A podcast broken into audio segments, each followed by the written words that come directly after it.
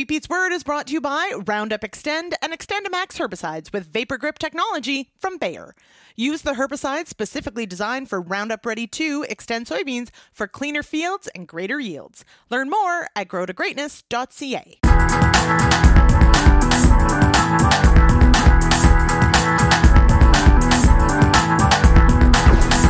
Good day, and welcome to Wheat Pete's Word here on Real Agriculture for Wednesday, December the 1st. On this episode of The Word, notes. Yep, some notes about what's going on, and that includes some updates about the stinking snow. Then, some seed supply concerns, and an interesting way we'll get to that particular topic then. We're going to tell you about some soybean secrets to high yields. Really cool stuff there. Finish up with magical manure. Or wait a minute, is it really that magical and can we really count on it for everything we thought that we could count on it for? Eh, the answer might actually surprise you. Definitely surprised me. Let's go. First off, I deeply apologize. If you listened to the word last Wednesday evening, the November 24th issue last Wednesday evening or overnight or all the way up until almost 9 a.m. on Thursday morning, ah. Oh, you got last year's episode. Dang, Johnson screwed up. And so my wonderful support people here at Real Agriculture posted last year's episode for November 25th instead of this year's episode for November the 24th. If you listened in that time frame, the November 24th episode 2021 will be uh, is up now and you can listen to that particular episode by going back one episode here on the word system. If you are after 9 a.m. on Thursday, we got it corrected and so you don't have to worry about it. But yep, every once in a while, Johnson just makes a mistake. And that's what happened last week. So there you go. All right, going to move on. And yes, unbelievable. Like the Corn Committee, the Ontario Corn Committee, good for them. Last week, I mentioned or said that the draft report was up. They didn't have all the data. They didn't have all the trials harvested. This week, I'm happy to report that they finished harvest. Good for them because there's lots of people who are still struggling to get that job done. They finished harvest. The final corn hybrid trial report is up. Go there, have a look at the data. Really cool stuff. I had some great discussions about this. And, and one of the comments was that, yeah, but Peter, this year's winner from a corn hybrid or a soybean variety standpoint is almost never next year's winner. So, how do I pick next year's winner?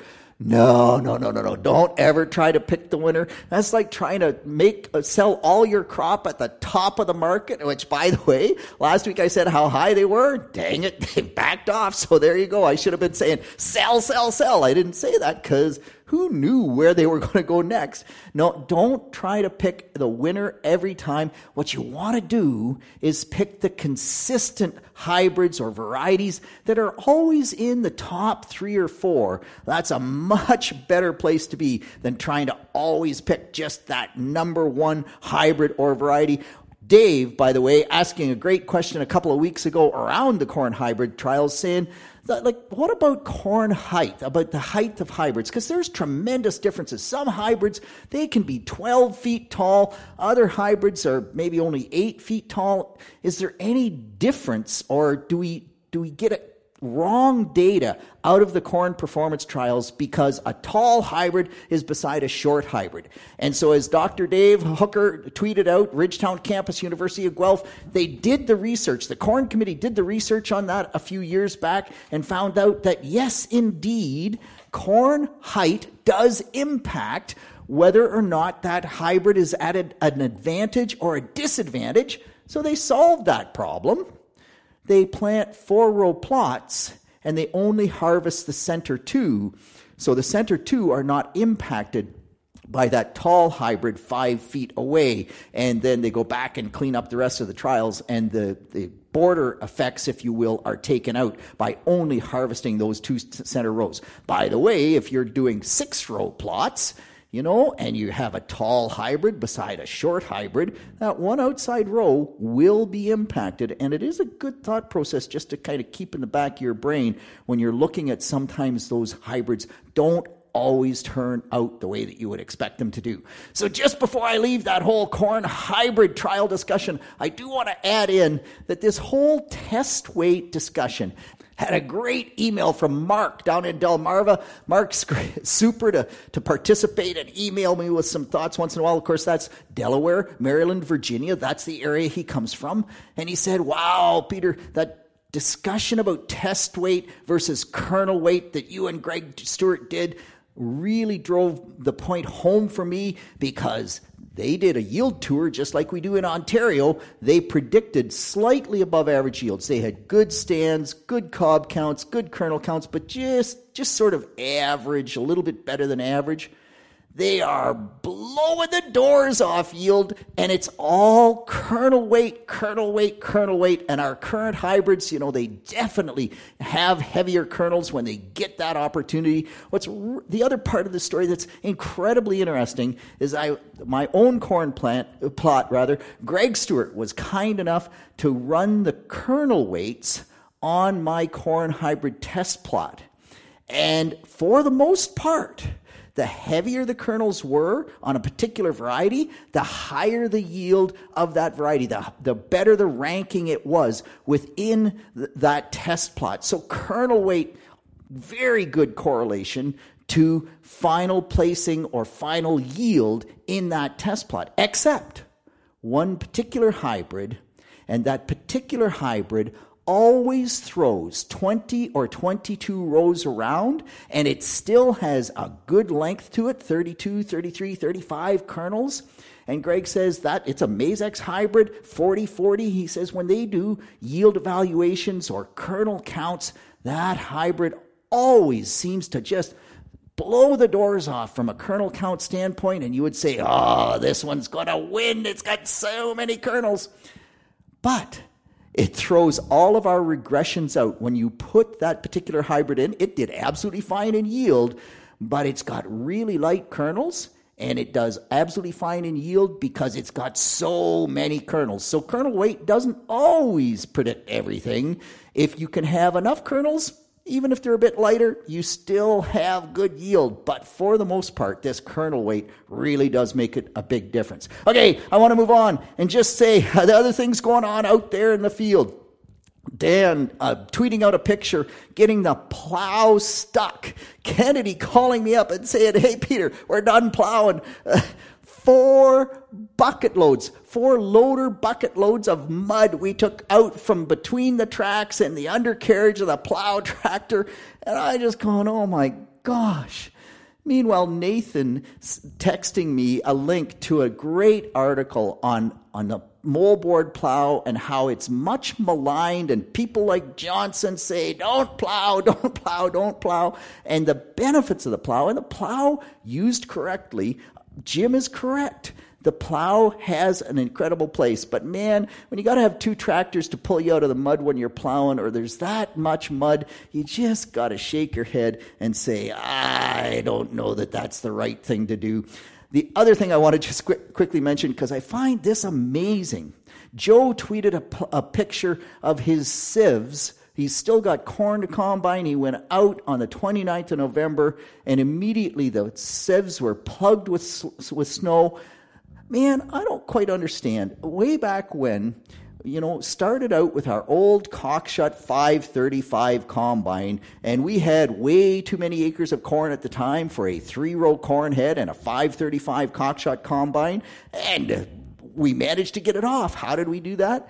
We were still going out there at midnight in February and combining through the snow. As long as it was minus seven Celsius, we could combine through the snow. The snow was cold enough that it would never melt and it would blow out the back of the combine. The same was true when we moved from that 535 Cockshutt up to the 642 Ford, which was a Claas combine. The same was true when we moved to the 8700 White I'm not sure about my 9500 Deere. I haven't run it in the snow, but what astounds me is that with the new combines, I'm told that even at minus 10 or minus 12, they will still plug the sieves with snow. And I'd love somebody to explain to me why that is. Is there what is going on that the snow no longer stays cold enough to stay frozen that we can blow it out the back of that combine and combine when it's cold enough? But I'll guarantee you, if you have too much snow on the corn and it's not minus seven, any of those combines will plug up the sieves. It's just the way that it works. Okay, I want to move on. And here's an interesting call that I got.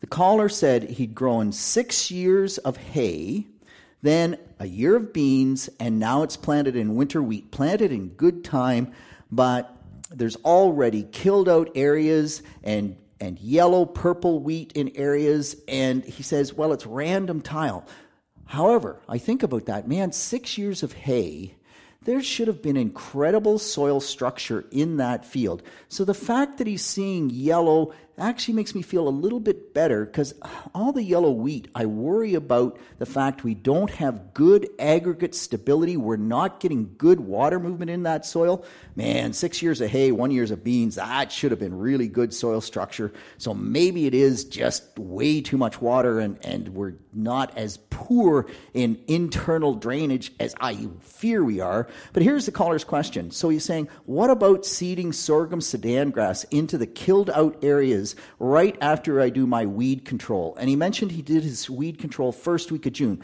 Please tell me that's first week of May, not first week of June. And no, don't seed sorghum Sudan grass into the killed out areas the first week of May or after the first week of May because that needs high soil temperatures. If you're going to use sorghum Sudan grass, then go in there. It's more like the first week of June once those soil temperatures have heated up. But the other question that he asked me, and where I want to go with this, is he said, so the other option, of course, and I know you're going to say this, is single cut clover. I have really poor luck with single cut clover, but I guess it would be an option. What do you think out of those options? So, absolutely choose the single cut clover. Why is it single cut? You all know the answer because single cut isn't going to grow tall and interfere with my wheat harvest in those areas where the wheat is actually killed out. And it will do wonders for soil structure. It will fix nitrogen for the next corn crop. However, the caller also said that and when he goes through with his herbicide, he often feels like he damages that red clover, and that's why he, he doesn't end up with a red clover stand. Ah, dang it. Ah, use Buctril M or MCPA sodium. Certainly, we have herbicides that are easier on that clover. The other thing that I keeps resonating in my brain is the trials that Shane and I have done. When we go away from high rates of 28% nitrogen, we tend to get better clover establishment. If you really want clover establishment, maybe we have to look at better European style fertilizer spreaders and using urea as our nitrogen source just, just kind of resonates in my brain. But my last point is this from many different sources, clover seed supply is incredibly tight, whether it's single cut or it's double cut. The growers out west had poor yields, and many of the Western Canadian growers have moved away this year from red clover seed production because of the high prices for canola and for wheat, just like many growers here in Ontario. If you want your red clover seed, boy, you better think about getting it locked in. And then Donald leaving a message saying, Hey, Peter, what about soybean seed supply? I'm, I'm hearing some concerns around that. So I think we have to watch out on soybean seed as well. We definitely harvested late. We saw way more seedling, or pardon me, seed coat diseases, Diaporthe, pod and stem blight, uh, all of the phomopsis, and there are some early reports coming back in that the germination on some of those late harvested seed soybeans is not what we would like it to be. And of course, the other part of that germination story is even if the germ's okay, what is the vigor? So I really think we, are just going to have to, we'll get enough soybean seed, but moving forward, we're going to have to pay attention to those germination scores, those vigor scores, and soybean seeds could be just a little bit tighter in supply than what we might like it to be. On that note, I want to move on and just quickly touch on the secrets of soybeans, a new soybean school posted on Real Agriculture where Bern Tobin interviewed Shawn Conley. Shawn is the soybean and small grains. So get this, he does both soybeans and wheat, if you can imagine that, for, for Wisconsin, the state of Wisconsin. They have a great study where they just looked at, I don't know, 8,000 farms or something across the U.S. The one, number one factor for higher soybean yields was planting date. Unbelievable. In that data set from 0.2 to 0.3 bushels per acre per day higher soybean yields every day you plant earlier. And in Wisconsin, and by the way, Wisconsin, from a ge- geographical standpoint, a latitude standpoint, from a rainfall standpoint, is the closest U.S. state to Ontario. April 20th is the date they look at, and after that, they think they, they are losing in that 0.2 to 0.3 bushel per acre per day range. Many growers there now starting to plant soybeans, all their soybeans before corn. Paul Sullivan, great agronomist in, in the Ottawa Valley area, has promoted that for several years. It really does twist your brain sideways. Lots of other good things in that particular video. Watch it if you can at all, but I found that particularly interesting. Okay, I want to finish up just with manure because some great information coming out of the Canadian Society of Agronomy, a brown bagger series that I listened to this week, started off with jo- Dr. Jo- Joan Whalen from uh, Quebec. And what was really interesting out of her study was they got zero, let me repeat, zero nitrogen credit to a spring grain crop of any nature from either liquid or solid dairy manure applied in the fall. Zero nitrogen credit. And you, wow, that's that's pretty interesting. And then Don Flaten, Dr. Don Flaten from Manitoba, talked about manure as well and the studies that they've done in Manitoba. And what just astounded me the most out of Don's presentation was that it took years to rev up the soil. That was the term he used rev up the soil with manure. And we often look at the organic nitrogen in manure and we say there's going to be a certain percentage. Don says in Manitoba they count on 25% of that manure nitrogen to be available to the crop that year.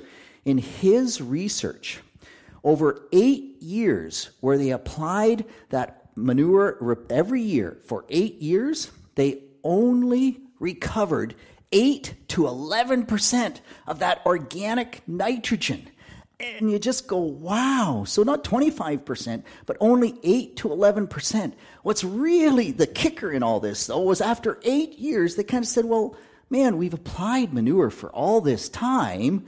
And over time, the manure did eventually start replacing fertilizer nitrogen, but in the early study, the fertilizer nitrogen clearly outyielded the same amount of nitrogen that was supposedly available out of the manure. What happens now that we have this soil revved up?